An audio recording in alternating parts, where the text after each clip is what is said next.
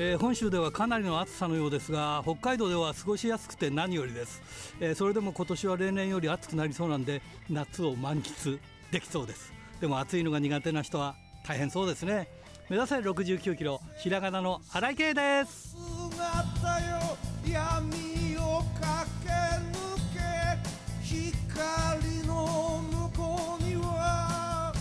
勝利あり。えー、先週ですね、ラジプロさんじゅっしゅうねんのチケットのことをちょっと言いましたら、その後ツイッターで申し込み始めちゃいまして、えー、ちょっとスタッフ間でね意思疎通のズレがあったんですよね。まあ、リスナーからはね、えー、リスナー先行の予約をすればいいのにとお叱りを受けたんで、いやー そ, それもそうなので、えー、来週から先行予約をさせていただきます。もちろん今まで受けたものは有効です。申し訳ありませんでした。でということで、えー、今週も元気に張り切ってまいりましょう。まずはここちらからです。己だけチャンピオンベルトだけじゃない大事なものに。さあ今日のゲストはこの方です。世良梨紗選手です。こんばんは。こんばんは、よろしくお願いいたします。あ、よろしくお願いします。あの世良選手、前回出演がなんとにせんじゅうろくねんじゅういちがつじゅうくにちというんでごねんはんまえなんですよね。ごねんはんですか。うん、なんかもっと話はしたような気したんですけど、ごねんはん経ってるんですね。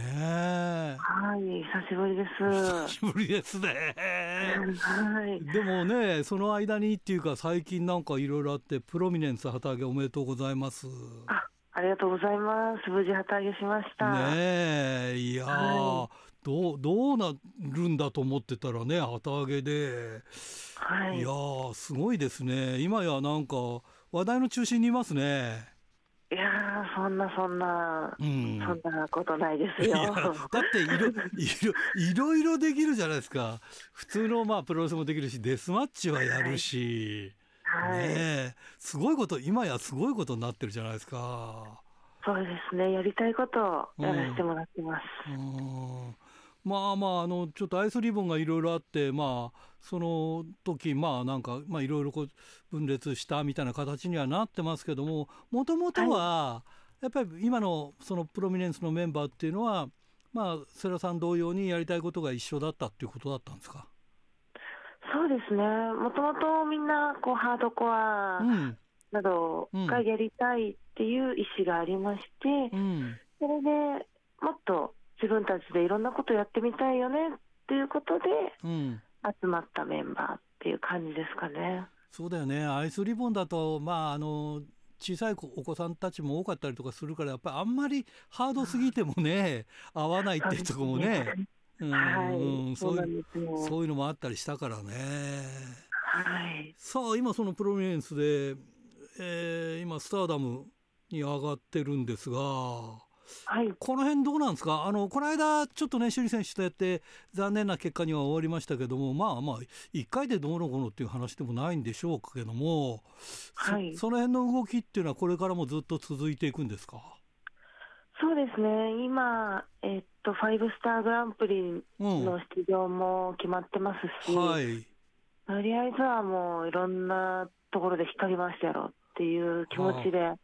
ってます。ねえ、まあ、あの皆さんも言ってましたけど、いろんなユニットがスターダムにはあるから、い ろ,、はい、いろんな、ね、ユニットとこう戦うという新しい戦いがどんどんできていくだろうし、向こうは う,、ねうん、向こうは向こうでなんかね、ああちょうどいい外敵人っていう感じなのかなっていう感じもしないでもないんだけどね。どうでしょうか。はい、いやあのいい感じに外敵に思ってもらえてるんじゃないかなとは思ってます。ね、でもね、あの最近こうみんな皆さん頑張ってて、まあ、スターダムの選手も頑張ってるけども、ふっと見ると、はい、あれみんなアイスリボンにいた選手じゃないかって、そう、そういうのも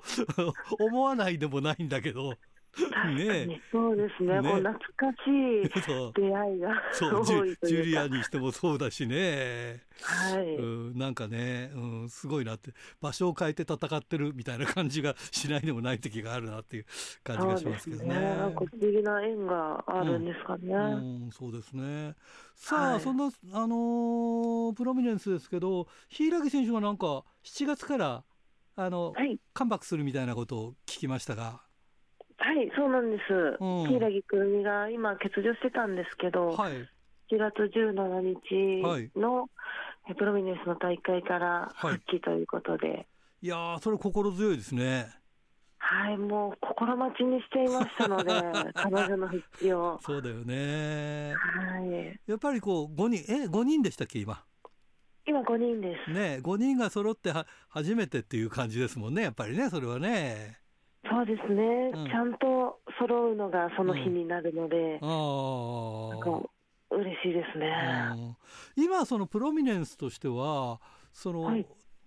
まあ、団体なんでしょうけれども、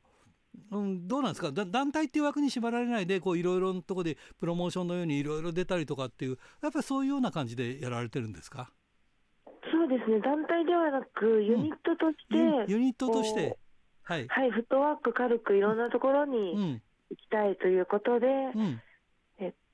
と、ユニット組んでるみたいな感じですね。そうですね。で、はい、えー、セラリサ選手が、まあ、い, いわゆるリーダーをやっているという。はい、そうなります、ね、皆さんすごいよね本当に。あのだって鈴木鈴選手なんかは、えーはい、セラリサ選手のデスマッチを見て憧れて後を追いかけてアイスリボンに入ってきたんでしょ。そうですね、うん、そういう選手と今ね一緒にユニットを組んでるんだからすごい話ですよね、はい、なんかいろいろありましたね、うん、でも今そのごにん揃うとやっぱりいろんなところに出ても怖いものないでしょ。そうですね、なんかごにんで、うん行けば怖くないみたいな、うん、いろんなところで今はとりあえず楽しもうということで、うん、はい、怖いもの知らずみたいにはなってますねあのそういえばこの間ねあの、はい、埼玉スーパーアリーナで、えー、サイバーフェスがあったんですが、はい、路上プロレスやってたでしょ。そうですね、やってました。話題になって結構話題になってましたよ、はい、これね。あ、そうですかね、路上プロレスすごい話ですねこれ。崖の淵女子とそのプロミネンスの対抗戦みたいな感じですかこれ。そうですね、うん、あの急にこの日来いって言われて、はい、あの行ったら試合するぞってなって本当急遽だったんで自分たちもよく分かんないまま試合しちゃったんですけどそうなんですか、はい、ね、であの沢宗則さん今や一般人ですけどね、はい、えー、沢さんが ま, まだなんかいろんなことやってんだねこれね。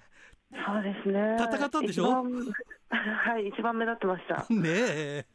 はい、本当になんだろう、もう引退してからしばらくしばらくどころか結構経つんだけどなんかどこ一回行くと必ず会うんだよね沢君にはね。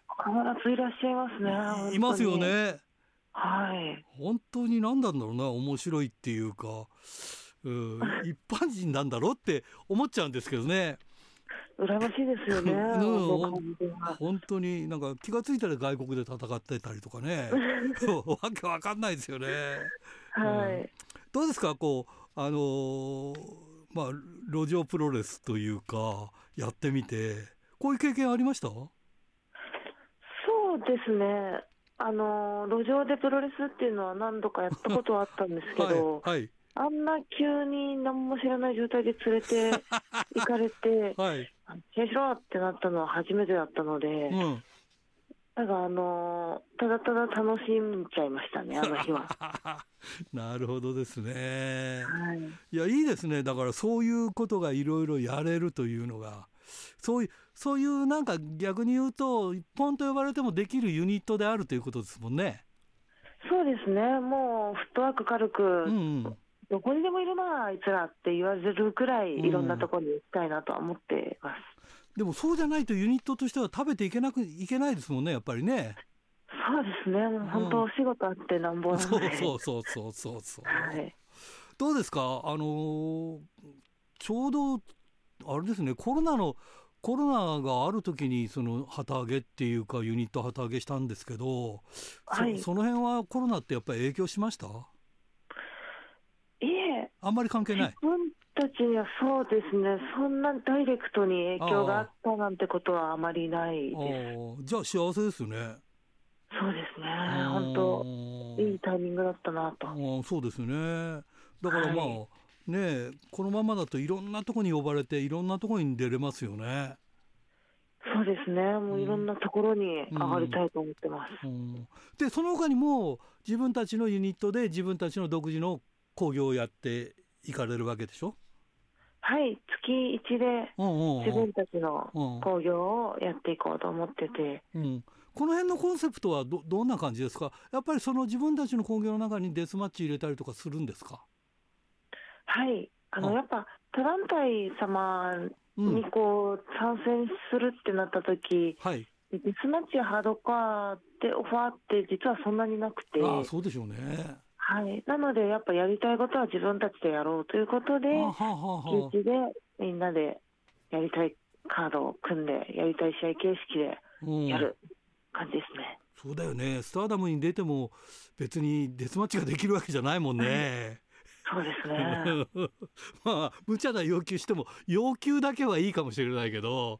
でデスマッチで戦えっていうのはいいかもしれないけど、それが通るとは思いませんもんね。そうなんですよ。ああ、そしたらやっぱり自分たちのやりたいことは自分たちで作るっていう、まあそのためのユニットっていうことで、いやなんか分かりますね、皆さん方のね。あのー、まあごにんいるんけども、そういうなんかそのユニットの中でごにんの役どころみたいなのは決まってるんですか？役どころっていうか、あのこう一番先にこう前に行くのが誰だとか、いつもこうなだめるのが誰だみたいなとことか、なんかそういうのとかってやっぱりユニットってなんかあるじゃないですか、そのそのその人たちその人たちの得意性っていうか、はい、どうどうなんですか？まああのー一番若い鈴木鈴がこう突進してってくれて、はい、でそれに負けないように藤田茜がついていったりとか、はいはい、で夏美もちがすごくポンコツな発言をして場を和ませたりとかでそんな夏美もちを平木くるみがこう何やってんねんって軌道修正してくれたりとか、うん、ちゃんとみんなそれぞれ役割みたいな感じにはなってますね。なるほどね。でも皆さんやっぱり女子では大きいですよね。そうですね、うん、みんな比較的大きいいいですね。ね、だからなんか魅力、はい、魅力的ですね。やっぱりレスラーらしいというのかな。確かに、うん、あの頑丈なので、うんうん、安心して試合できます。あのーまあ、先ほども聞いたんですけど、あのー、月いっかい自分たちのまあ興行をやっていくんですでしょうけども、今年はとりあえずはそれ以外でその 他, 他団体に向けてっていうのはこうなんか夢とか、それから 今, 今 の, その大体のことを続けていくとか何かありますか？今はとりあえず突っ走って、うんうん、それえっと、月いちで新木場ファーストリングの方で大会をやってるんですけど、はい、これをいつか後楽園ホールでやったりとか、そういうふうに大きくしていくことを目標にしようかなとは思ってます。はあはあ、でもあれでしょ、最初の頃はもうチケット完売だったんでしょ？旗揚げ戦は、はい、ありがたいことにチケット完売で、ね、だからやっぱりこうどんどんどんどんね、やっぱりそのプロミネンスのね人気でここは伸ば、伸ばしていってほしいですよね、やっぱりいろんな意味でね。そうですね、大きくなっていきたいですね。やっぱりね、プロミネンス中心に女子プロは回ってるんだっていう風になればね、これはもう素晴らしいことになると思いますが、はい、はい、ということでちょっとお時間が来てしまいましたが、はい、はい、えー、次の方を紹介していただきたいんですが、どなたを紹介していただけますでしょうか？はい、次もプロミネンスから藤田茜を、はい、あのご紹介させていただきます。はい、ありがとうございます。えー、それじゃ本当に最後になります。全国のファンの皆さんにメッセージをお願いします。はい、えー、プロミネンスのセラリサです。まだまだ、えー、やりたいこと、やらなきゃいけないことたくさんあるので、ハードコアデスマッチを毛嫌いせずプロミネンスを応援していただけたらなと思いますので、これからも何卒よろしくお願いいたします。ドクター、はいどうも、今週もよろしくお願いします。はい、よろしくお願いします。えー、ドクター和田行く前にちょっと、はいはい、ええー、清田区の金崎正史君から質問がありまして、はい、えー、ドクター質問です。はい、先日せんきゅうひゃくはちじゅうきゅうねんのトゥナイトという深夜番組で、えーうん、ジャパン女子の特集をビデオで見ました。いや、ええいやそれちょっとそこの時点でもうなんか疑問がこっちからありますけれども、はいはい、それは昔撮った ブイエイチエス を今見たっていうことですかね。多分そうじゃないかと思うんですけど、そこは、そこはちょっと書いてますよね。なかなか今ビデオ、あのこの間あれですよ、職場であの ブイエイチエス をなんかもう見るあの方法がないから捨てようと思ってるってから、いやいやちょっと僕持って帰りますからくださいって言ってもらいましたけども、ね、普通のうちだともうビデオは見られないのかもしれませんよ。 そうですね。でそれでちょっと本題に入りますが、えー、尾崎真由美がにじゅういっさいで魔女のフォルテッシモという歌をレコーディングしてました。そして、はいはい、悪役ヒールという小説も書いてましたけど、ドクターの集めているお宝の中にはありますか。どうでしょう。ございます。ああ、すごいな。あの魔女のフォルテシモっていうあの、えー、はちセンチシングルでですね、はい、今やもう絶滅したと言われているんですね、はい、あの発売されたシングルですね、これね、はい、あの当時も買いましたし、その後あのプロレスショップでいちまいごじゅうえんになってた時ににまい買いましたけどね。いやすごいな。それからあの悪役かっこヒールというですね、はい、小説、はい、これは尾崎真由美があの夜な夜なペンを持って、えーまあ、書き連ねたと言われる小説なんですけれどもね、うんうん、なぜかあの経済本ばっかり出てる出版社から出版されてですね、なんとなくわかるね。どなたかの、そうそう、どなたかのつてでどなたかが書いたんではないかとも言われる、そうそうそうそう、あの幻の本ですね。なるほどね。はい、はい、ということで、はい、まあ、あの私両方とも持っておりますので、どうかあのいつか公開をしたいと思いますね。わかりました。金田君、はい、これで良いでしょうか。ということで、はい、えー、今週今週の話題は。今週の話題、もう今週北海道は大雨かもしれないですけど、そうなの、なんかすごいのよ。もうね。ええ、もうね、関東は大変ですよ。もう暑いでしょ。いや暑いどころかね、もうこう、えー、何でしたっけ、えーと伊勢崎、あのポーゴーさんの地元の伊勢崎だとよんじゅうどですよ。あらららららよんじゅうど、はい、あポーゴーさんって一応あの念のため申し上げますと、今のポーゴーさんじゃない、仙台というか初代ポーゴーですね、はい、あのまあえー、現在のポーゴさんはあのー、新潟県出身ですしね、はい、その間のに代目ポーゴは青森県出身と、ちょっとあの、はい、豆知識も入れておきますけども、はいまあ、それでポーゴさんの地元、あのー、あれですよ、あのー、もう昨日一昨日あたりなんかはあのー、夜はちじ過ぎてもさんじゅうさんどとかですからね、はい、もうとんでもない暑さなんですけどもね、うん、その暑さの中、えー、今週月曜日のろくがつにじゅうしちにち、えー、私大日本プロレス後楽園ホール大会を見に出かけてまいりました。これはですね、はい、えーまあ、前々から言っておりましたように、えー、セミとメインで、えー、流血無双トーナメントというデスマッチのね、はいはい、あのえー、王者を決めるトーナメントの、えー、いっかい戦がふたつ行われるということになっておりましてね、うん、はい、で、えー、まずセミファイナルではえー、と宮本優子選手と、えー、影山道夫選手、うん、あのー、再三この番組で申し上げております、なんか、あのー、非常に生真面目な人ではないかと言われているあの金髪オールバックのですね、はい、えー、選手ですけれども、えーまあ、この試合は画鋲デスマッチで行われましてね、はい、で、あのーまあ、画鋲デスマッチの時に、あのー、宮本さんの、まあ、オリジナルの動きといいますかね、うん、あのーリングのこう、えー、上に円形にですね、壁をこうぶちまけましてね、ぶちまけるじゃない、ちゃんとこう綺麗に巻きましてですね、はい、その上をローリングクレードで回るという、ね、うわー、それ痛そうだな、えー、その動きもあり、それから、えー、宮本さんファルコンアローなんかも出しましたけれども、はい、最終的にはですね、画鋲ボード上でのガンノスケクラッチで、えー、影山道夫選手が勝利とすごいないうことになりましたね。これあの、えーまあ、ルックスがガンノスケ選手に似ている、あ、そうかそうか、ガンノスケクラッチで勝つということでですね、はい、あのこれはあのガンノスケさん的には良かったのかなと思ってですね、うん、あの後からあのツイッターであのガンノスケさんってあの人の技を使ったりすることに、ね、非常に、うん、あの厳格な方ですからね、はい、えー、それで見てみたらですね、雁之助さんのツイッターを見てみたら、うん、ツイッターで道をおめでとう本当に宮本に勝ち寄ったと書いてあるんで、あの祝福してましたね。でその後がですね、僕も知らなかったんですけども、えー、宮本影道夫どっちも俺の弟子たちでなので、この試合はどっちにも頑張ってほしかったというふうですね。まあ、宮本選手はね、あのかつて、えー、と エフエムダブリュー から分かれました ダブリューエムエフ という団体でデビューしてますんでね、うんはい、まああのー、宮本選手が、あのーまあ、弟子筋ということはよく分かってたんですけども、うん、あの影山選手も、あのー雁之助選手の、ね、弟子だったということ、うんまあ、そうするとあの今のコスチュームも、えー、金髪もオールバックもあの雁之助、えーまあ、リスペクトということなんだなということが、ねはい、初めて分かったんですけどね、はいまあ、あのともあれ、まあ、なんというか、えー、いい意味での番狂わせといいますかね、はいえー、影山道夫選手勝ち残りと、うん、あこの辺がね、あのなんというかトーナメント総当たり戦じゃなくて一つ負けてしまうとあの選手がいなくなってしまう、うんまあ、宮本選手が抜けてしまうのは、ね、あの全体の戦いから考えると非常にちょっと残念ではあるんですけどもね、まあ、だけども、えーまあ、こう新しい選手が出てくるということは非常に、ね、面白いと思うんでね、うん、そしてメインではですね、えー、上谷秀吉選手対、えー、小高勇選手ということで、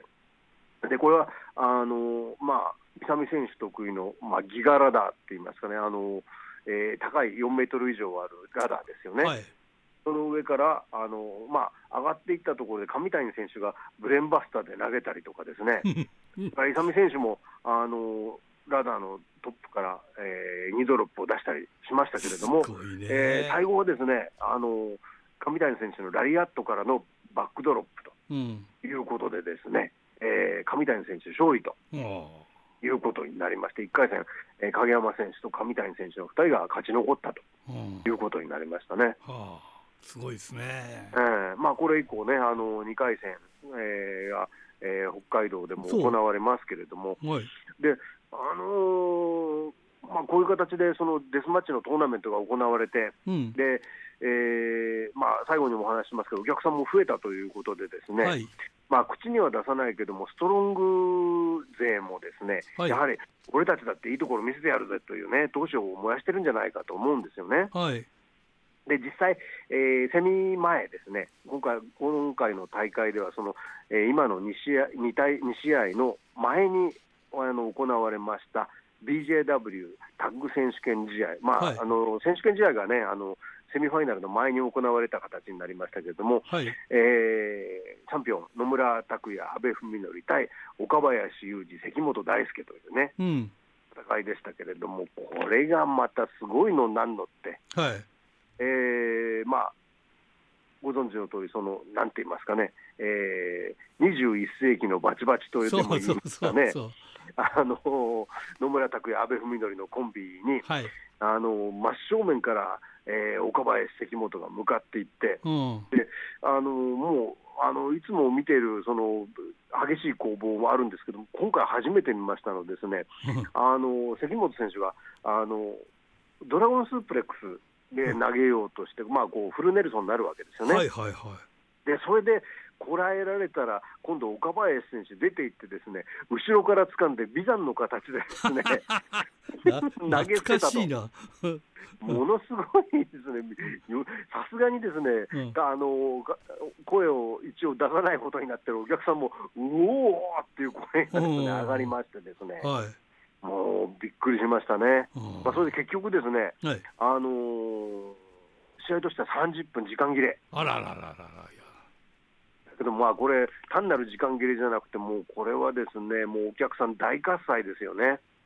うん、で終わってからですねまたあの、えー、マイクのやり取りがあってですね必ずもう一回やる決着つけてやるって言ったらですね、はい、それをあの岡林選手がですね顔真っ赤にしながらマイク奪い取ろうとしたりなんかしましてね、はい、で阿部選手がですねまだあのこっちにはあの体力的な余裕があるぞと言わんばっかりにですねこう、はいえー、スクワットをしてみせるんですよね、こうねそしたら岡林選手もですねまたこれもあの何をと言ってこう自分もスクワットし始めるとそれで、えー、そしたら今度安倍選手がまた腕立て伏せをしたらですね、あの岡林も腕立て伏せをしようとすると、それでまさにさすがにあのこれ関本選手が止めましたけれどもね、それで野村がまたあの調子に乗るなとばっかりにですね、平手でペチンと安倍の頭を叩いたりなんかするって、まあ、それでお客さんもね、あの、まあ、単なるそのお笑いじゃなくてその凄さに湧くというね、笑いが起きて湧くというあの明るいムードもあってですね、まあ、非常に、はい、あの会場のムードは良かったですよね。あ、なるほどね。まあ、実際のお客さんの数もですね、今回、まあ、すぐに満員とはいきませんでしたけれども、えー、ごがつの後楽園ホール大会にひゃくにじゅうさんにん、うん、えー、ろくがつむいかはにひゃくさんじゅうにんと、まあ、今一つだったんです。今回さんびゃくななじゅうよにんということで、はい、まあ、にばいまではいきませんが いってんななばいとかになりましたんでね、うんうん、あのネットでもあのやっぱりいいカードを出せばお客さん入るんだよっていうふうなね、あの結果ともありましたんでですね、まあ、あのこれからね、そのトーナメント上の方へ上がっていきますとね、うん、あの面白くなっていくと思いますので、はい、えー、まあ、しちがつの前にあれですね、北海道ツアーに向けてちょっといいムードになってきたかなという感じもありますね。あ、そうですね、はい、まあ、北海道ツアーはもう先だ先だと思ってましたけれども、はい、えー、しちがつなのか中標津、ここのか網走、はいはい、えー、とおかがね、あの北広島大会ですね、はい、えー、新太平洋運輸ですね、はい、じゅういちにちは札幌ペニーレアにじゅうよん、じゅうににち旭川じゅうよっか函館、えー、石川祐希凱旋試合ということになってますけれども、うん、そうですね、あのちょっとまあ残念なことにはそのワッツで行われることになって、札幌北広島で行われることになってた、はいはい、ファイヤーマッチが、はい、えー、星野勘九郎対、えー、兵藤晃という予定だったんですが、はい、兵藤選手がですね、えー、ドクターストップがかかったということでにしゅうかんばかりの、えー、欠場ということになりましたので、うん、えー、それがですね、えー、代替試合として、えー、と上谷秀吉対星野勘九郎という試合になって、そう、そういうことなんね、はいはい、コンクリート&スチール&ファイヤーデスマッチということになるそうですよね。初めての形式でどういう形になるか分かりませんけれども、まあ、あの札幌県のお客様はぜひこれ、えー、見に行ってですね、初めての試合見ていただきたいと思いますけどね、はいはい、なかなかね、みんなあのやっぱりその気合は入ってる感じが非常にしますよね。あのーね、その前の試合で、えー、アブドーラ小林塚本拓海対石川祐希、えー、若松大樹という試合があったんですよね、はい、あの小林選手試合後のコメントで、あの医者から頭突き禁止って言われたんだよねあの や, やっぱ傷の治りが遅いのは頭突きのやりすぎだと。なるほど。正直頭突きは正直頭突きは控えようと思って、でもそんなの関係ねえよ、まあ頭突きやって死ぬわけじゃないからガンガン出しますよって言ったらしいんですけどもね、まあ、あの期待切れたところ、まあ、あのなんて言うんでしょうね、そのアブドラザブッチャー、本家アブドラザブッチャーじゃありませんけれどもね、はい、その傷治らないうちにもうあのしてますので、だいぶこう、えー、額がこう凹凸が大きくなってですね、はい、厚ぼったくなってますよね、はい、まあ、そのためにまあ傷が治りにくいということですけどもね、ね、まあ、アブドーラ小林今回もその、えー、インサイドワークから、えーとですねえー、ガンノスケクラッチで勝ちましてね、ほうほう、えーでえーまあ、とにかく勝てばいいんだよと、あのどんな手段でもいいんだから勝てばいいって、それが第一なんだということを言っておりますんでですね、うん、まあ、今回ちなみにガンノスケクラッチとゲンノスケクラッチの共演が見られたというところも、あ、そういうことか。えー、まあだけどもね、あのー、なかなかちょっといいムードになってきたかなということもありますんでね、はい、まあ、ストロング勢も力が入ってますんでね、はい、あの岡林選手はあのー、コメントのところで前回も言ってますけど、最後にね、あのー、絶対負けないと、うん、力こそパワーやと言ってましたけどね、力、まあ、力は最初から英語で言うとパワーだと思うんですけどね、それがまた岡林選手のたまらないところではありますけど、ね、そうだね、はい、まあ、そういうこともありましてですね、はい、えーまあ、あの天竜さんが週刊プロレスで言ってたと思うんですけれどもね、はい、あの横浜武道館大会がその岡林対関本が非常に良くて、お客さんもたくさん入ったと、はいはい、でそれでお客さん入るんなら、そのじゃあ新しいものというよりも岡林関本でとことん行ってみるといいんじゃないかということを言ってましたよね、うんうん、だからまあ今回もその岡林、関本のですね非常にいい面がたくさん見られたと思いますのでね、これ、えー、デスマッチ勢とストロング勢がですねお互いに刺激しながらですね、はい、えー、いい方に行けばですね、これまたあの札幌大会、あのペニーレにじゅうよん大会のあのタイトルはこれからは、えー、逆襲だということになってたと思いますけどね、それが見られるんじゃないかと思いますけどね。はい、わかりました。えー、それじゃあ来週もよろしくお願いします。よろしくお願いします。おはがきルチャリブレ、えー、白石区ラジオネーム豊田勲君からですね、えー、フリーダムズ新木場大会で武田正史が登場し、次の後楽園大会で復帰することが決まりましたね。えー、武田が登場したのを知った瞬間、思わず泣いてしまいましたかっこ苦笑。えー、武田選手は何度も欠場してますが、えー、今回の欠場は今までのとは違っていたので、こりゃ無理かも点々点と思っていたので、復帰してくれてありがとうという気持ちが強いです。えー、復帰してどうなるか分かりませんが、感傷的な気分を吹き飛ばしてくれる試合をしてくれたらいいなと思っています。えー、改めていつも見られる光景が当たり前のことではないんだなと思い知らされますね。あとは兵藤選手が血液検査で数値に異常が見られ、えー、投薬治療のためにしゅうかんほど欠場になり、北広島大会の星野選手の対戦相手が後楽園大会で伊佐美選手を破った、えー、上谷選手になりましたね。えー、しょうがないこととはいえ、えー、去年の兵藤のファイヤーセントーンや、えー、しがつのガトキンでの、えー、G-ショック セントーン対決があったからこそ意味があったわけで、えー、テーマがぼやけてしまって残念だなって思います。またラジプロのインタビューも谷口選手が出る機会が多く点々点、まあ谷口選手のインタビューは面白いんですけど、えー、それと同時に新井さんは第一の若い選手に魅力を感じていないんだなと思いました。いや、魅力は感じないわけじゃなくて、魅力を感じるような試合をしてほしいなと思うわけですね。えー、違うかもしれないけど、インタビューしたいという思いがないからこそラジプロに呼ばれてないわけですから、はい、えー、正直セミの谷口の試合に期待するしかないかなって感じです。点点点。えー、バラ戦パーフェクトフォールデスマッチにときめいてしまいましたし、かっこ笑い。えー、初期の大日本かよってツッコミを入れたファンが、えー、どれだけいたかが気になるところです。ぶっちゃけまた上谷がメインなのか点点点って感じですが、かっこ苦笑。しがつのガソキンにれんせんでお腹いっぱいですかっこ笑いということで、それにしても昔はウイングが、えー、ボ, ボブワイヤーとかカリビアンなんとかとか言って、そうだよね、カリビアンってすごいよな表現が、有志戦デスマッチのことを言ってましたが、えー、当時のインディー団体はどうにかして独自性を出そうと必死だったなと思いますね。そうだねということで、今週はこの辺でということで、いやそうだよないろいろね。でも兵頭選手ちょっと残念だね。うん、この辺がね、やっぱりだから、うん、その無事これ名馬じゃないけど、やっぱりその、うん、やっぱり続かないとね、なかなかねやっぱりこう名選手にはなっていかないからね、やっぱりその辺はね、えー、ちゃんとあの健康管理はしてほしいなと思いますね。頑張っていただきたいと思います。はい。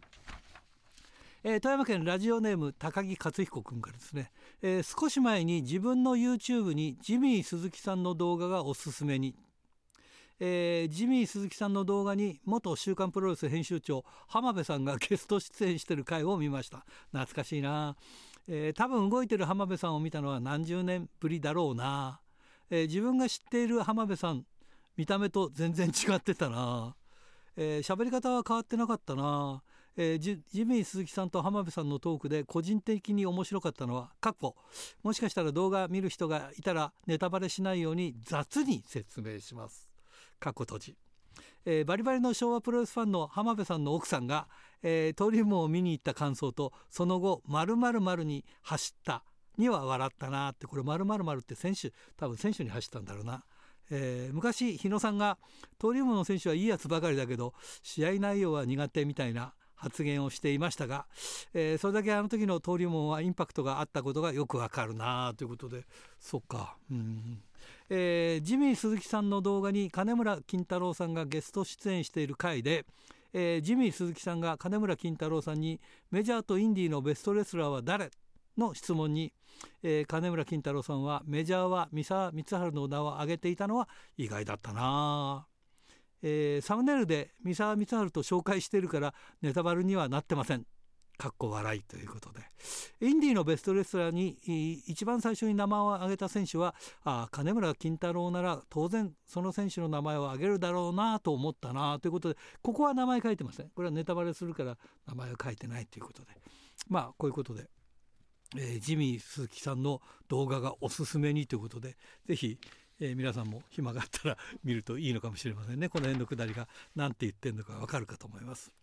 小樽市ラジオネームタルッコスネークメガネさんからですね、えー、にじゅうろくにちのアイスリボン後楽園大会で安納沙織がトーナメント決勝で真城勇輝を下し、えー、見事アイスインフィニティ王者となりました。えー、対談者などが続出して選手が若返って、えー、団体自体が新生という感じになりましたが、えー、戸玉が戸玉の安納が、えー、チャンピオンになったということで、果たして生え抜きの誰かが、えー、ベルベルト奪還を果たしていくのか、えー、非常にこれからが楽しみになってきましたねということですね。そういうことですか。はい、えー、千歳市ラジオネーム大和武さんから、えー、新井さんこんばんは。こんばんは。えー、ろくがつにじゅうよっか大日本プロレスの関本大輔選手がツイッターでチケットの取り置き用に公開しているメールアドレスが悪用されていることを報告しました。えー、チケットを注文しようとしたファンを、えー、第三者が、えー、用意したメールアドレスを誘導して、えー、クレジット番号を入力させるというもので、えー、関本選手は悪用されるためにアドレスを載せているわけではないので、このようなことはやめてください、よろしくお願いいたしますと呼びかけていますということでね。いや大変だね、今やね何でもこういうツイッターとかね、いろんなものを悪用するからね大変です。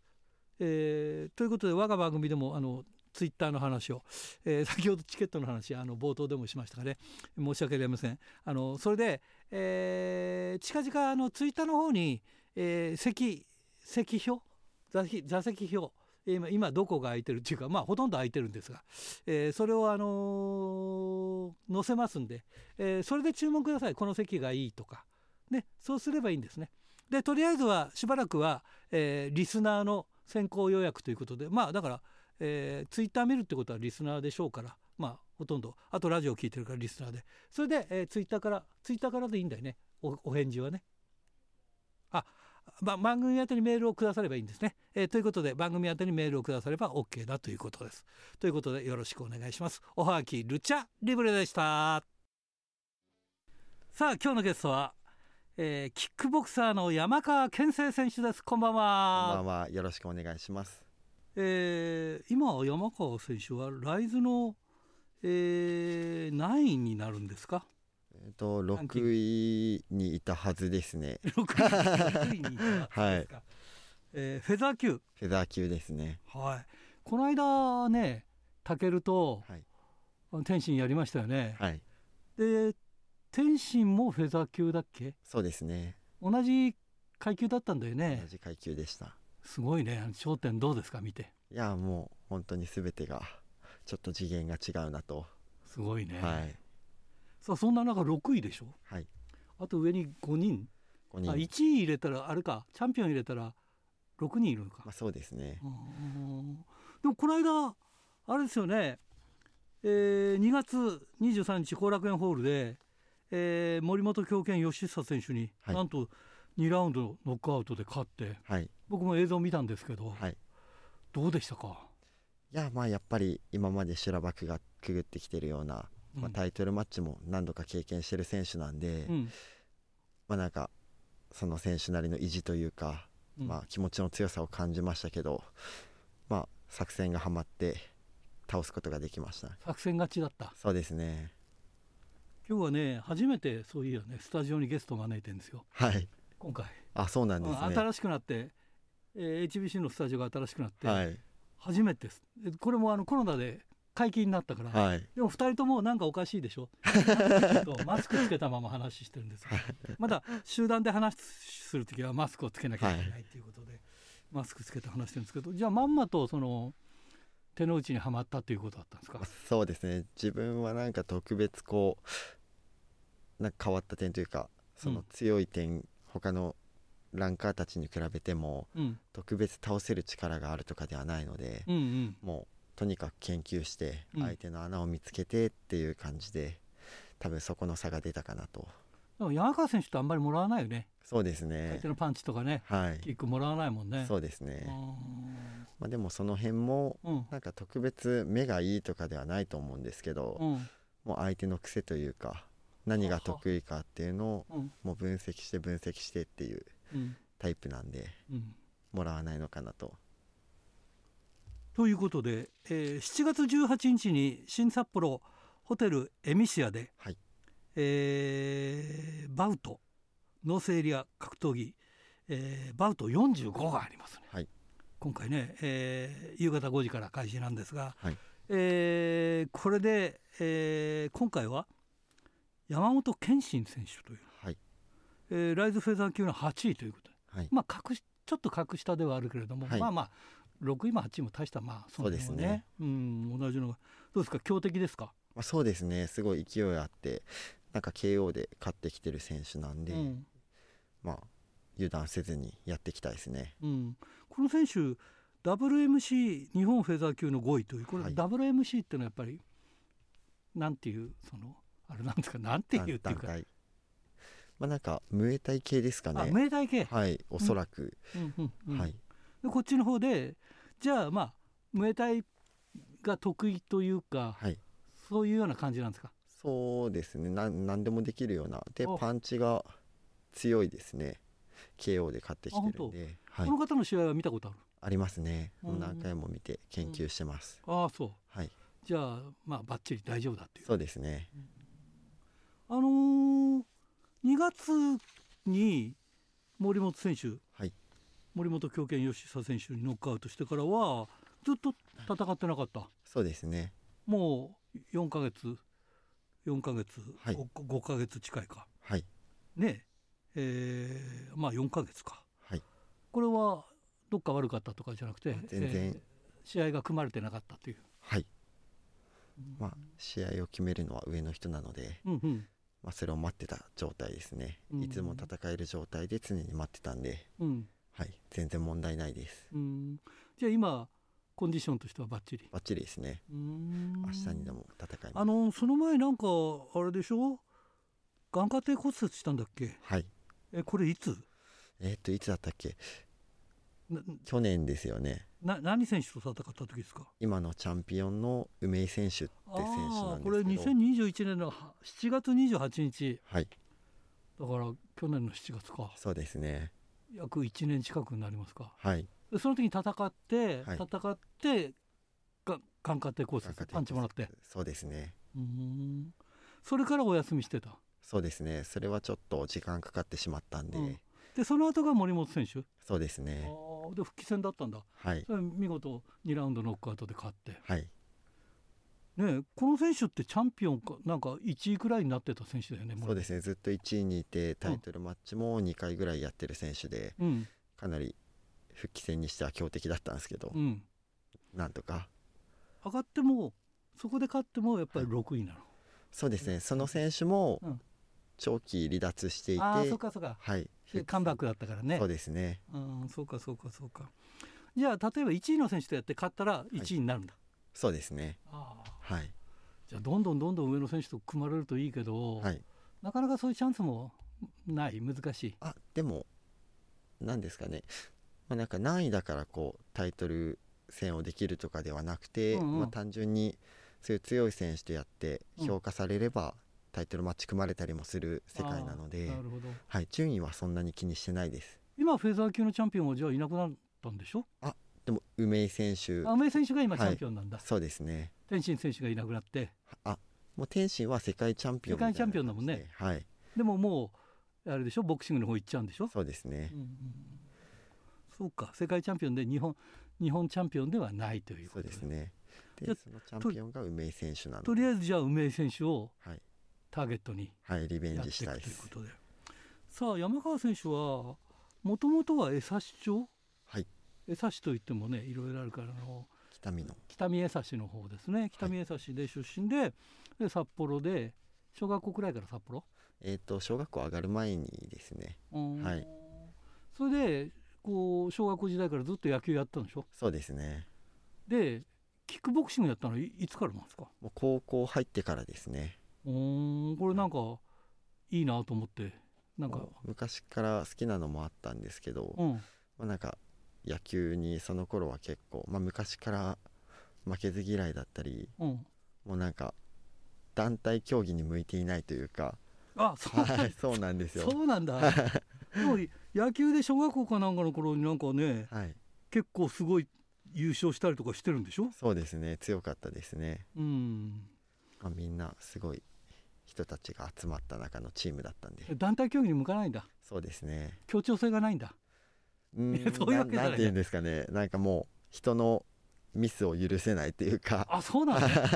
今は全然違うんですけど、うん、もう当時は本当に。あ、そうか。じゃあさ、土壇場でエラーしちゃったら、はい、あいつのせいだになっちゃうわけだ。いや、そうなんですよね。でもさ、団体競技ってのはさ、それが良いところであるし、はい、で個人のね、個人競技の良いところは何があっても自分で責任する、はい、負けてたらそれは自分が弱いから負けたんだって。そうですね、まあ、そういうことなんだよね、はい。それがすごい自分に合ってるなと思って、はい、結構でプロになったら何歳でした？じゅうきゅうですかね。高校上がってすぐぐらいだったんで、うんうんうん、はい。で最初からライズ系で上がってた。そうですね、うん、僕いくつくらいから見てんだろうな。結構僕も昔から見てるよね。そうですよね。うん、どうですか、今まで思い出に残る試合とかそういうのでは。もう一戦一戦がもう本当に楽じゃないというか、うん、もう思い入れのある試合で、うん、もう自分は全然順調なキャリアではないので、うん、本当に一戦一戦必死ですね。今にじゅうご戦やってじゅうごしょうはちぱいにわけということで、はい、これはなんか際立っていいのか悪いのかよ く, よくもわからないんだけど、悪くはないね。そうですね、じゅうごしょうはちぱいですからね、にわけで、はい。えー、曲がりなりにもろくいラ ン, ランキングろくいだから、はい。やっぱりどうですか、若い頃よりどんどんやっぱりこう年を重ねるに従っていろいろ分かってくることがあった、それとも若い時の方が馬力があった、どうですか？あ、全然もう日に日に強くなってる実感はあって。あ、前も言ってたよね、確かね、はい、そうですね、うん、もうそれこそ衰えてきたらやめようとは思ってるんですけど、うん、全然そんなのもなく、もう日々こう成長しているのを感じるので。今にじゅうはっさい。そうですね。だいたいキックの選手 の, そのピークってどのぐらいですかね。うんと、なんかいろいろ言われてるんですけど、ね、なんか今ではもう結構さんじゅう超えてもできるとか、まあ、今ぐらいが一番脂が乗ってるとかって言われたり、いろいろですね、うんうん、なんかね、山川選手見ると も, もの静かでね街であってもそんなキックボクサーのっていう風には見えないんだけどね、はい、よく言われますね、うん、そうか、相手のミスが許せないからさっきまあ思い出に残る試合とか、まあね、はい、一口にいろいろあるからそれは言えないでしょうけど、はい、まあでも僕らなんかね、あの天心選手とエキシビションやってるじゃない、はい、あれ見た時やっぱりこいつすげえなって、天心すごいなと思ったけど、はい、どうでしたか？いや、もうそのままですね、うん、もう何一つなんだろう、こう勝てるところがないというか、うん、もう本当にスピードにしてもテクニックにしてもすごいなとやって思いましたね、うん。まあ、せそんな選手がね、この間ね、はい、えー、各団体のこうトップ同士がやってね、はい、すごいよね、興奮しましたね、うん、あれでキックの人気もね、はい、もっとガンガン上がってくれるといいですよね。そうですね、うん、やっぱそういうそういうノリっていうか、はい、ありますか、今あのやってて、そのああキックやってんのと、ああそれ天心とかやったねとかさ、はい、あるじゃない、普通の人は知らない人もさ、はい、なんかそれこそ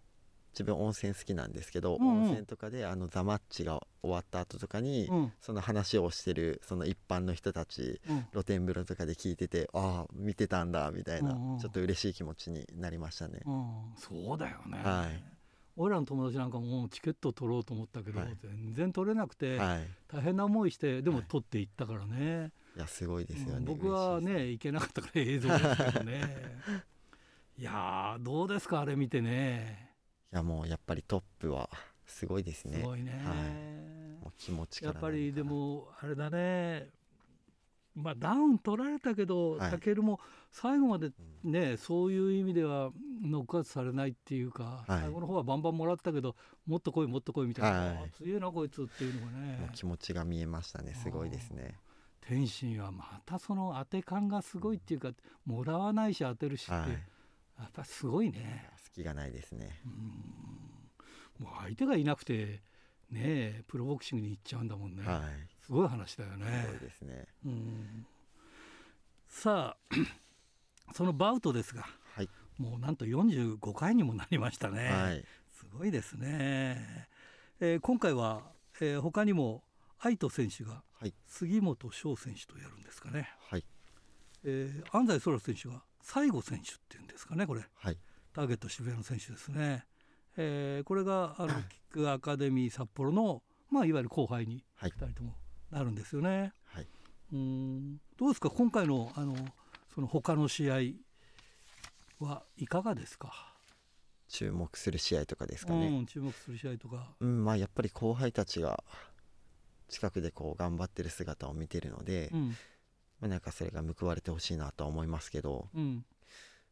うん、自分的にはそこが楽しみですかね。なるほどね、はい、これ白岩明人選手グラブスから、はいえー、コン・リーチ選手これ、えー、S ジムで元カンボジアムエタイのライト級の王者だっていうの、はい、白岩明人選手ってグル、えー、グラブスになってますが、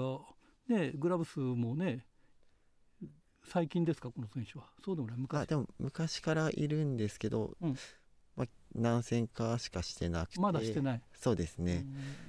これ友則選手のジム、ジム、ジムですよね。そうですね、うん、頑張ってほしいなと思いますよね。はい、負けてない選手だと思うので。ああなるほどね、はい、じゃあこういうところに見どころこれすごいね。カンボジアのムエタイライト級王者っていうのが、はいまあ、カンボジアでムエタイがどのくらいやられてるのかちょっと分かんない。タイのムエタイっつうとすごいものがあるんでしょうけど、はいはい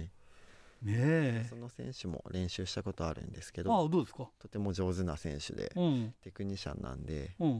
まあ、それをどう崩せるかっていう展開になると思いますね。あなるほどね、はい、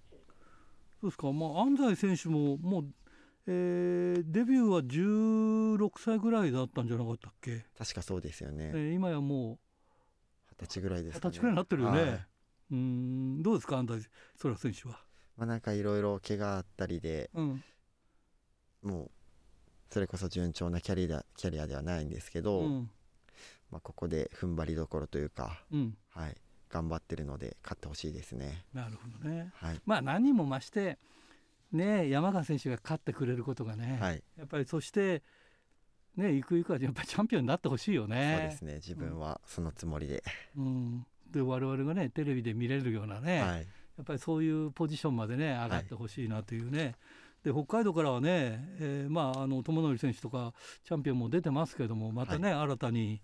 そういう意味では山川選手にチャンピオンでライズのね看板賞ってね、うん、頑張っていただきたいなと思います、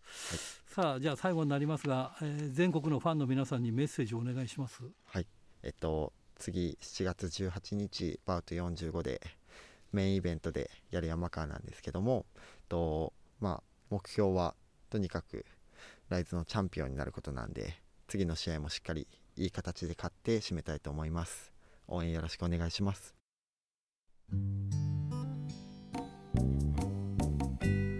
さて先週のプレゼントの当選者を発表しましょう。先週のプレゼントは久江の匠のしめ鯖をいち名様にということでした、えー、当選したのは新潟市ラジオネームビルドイン山口さんに当たりました。おめでとうございます。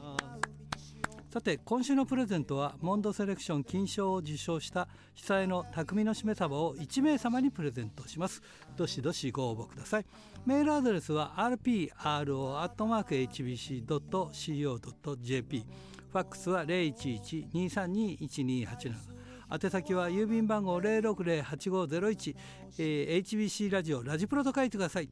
来週木曜日必着です。インターネットで聞く方は エイチビーシー をクリックしてくださいということでですね、えー、しちがつここのかとおかですか大日本に行きますんで大日本の会場でね、えー、チケットの方は声をかけていただけると、えー、その場でお渡しすることも可能だと思いますし、えーまあ、場所があればそこでちょっとチケットを売りたいとは思ってますがどうかは分かりませんのでとりあえずチケット持ってますからすいませんちょっとチケットのことで、えー、ごたごたして申し訳ありません。あの、えー、しっかりやりたいと思いますんで、えー、ぜひ皆さんえー、予約の方よろしくお願いしますということで、えー、なかなか雨が大変ですけど皆さん気をつけてくださいということでいつものようにお相手はひらがなの新井圭でした。じゃあまた来週までさようなら。会えるなんていつも前向きだけで生きる」「涙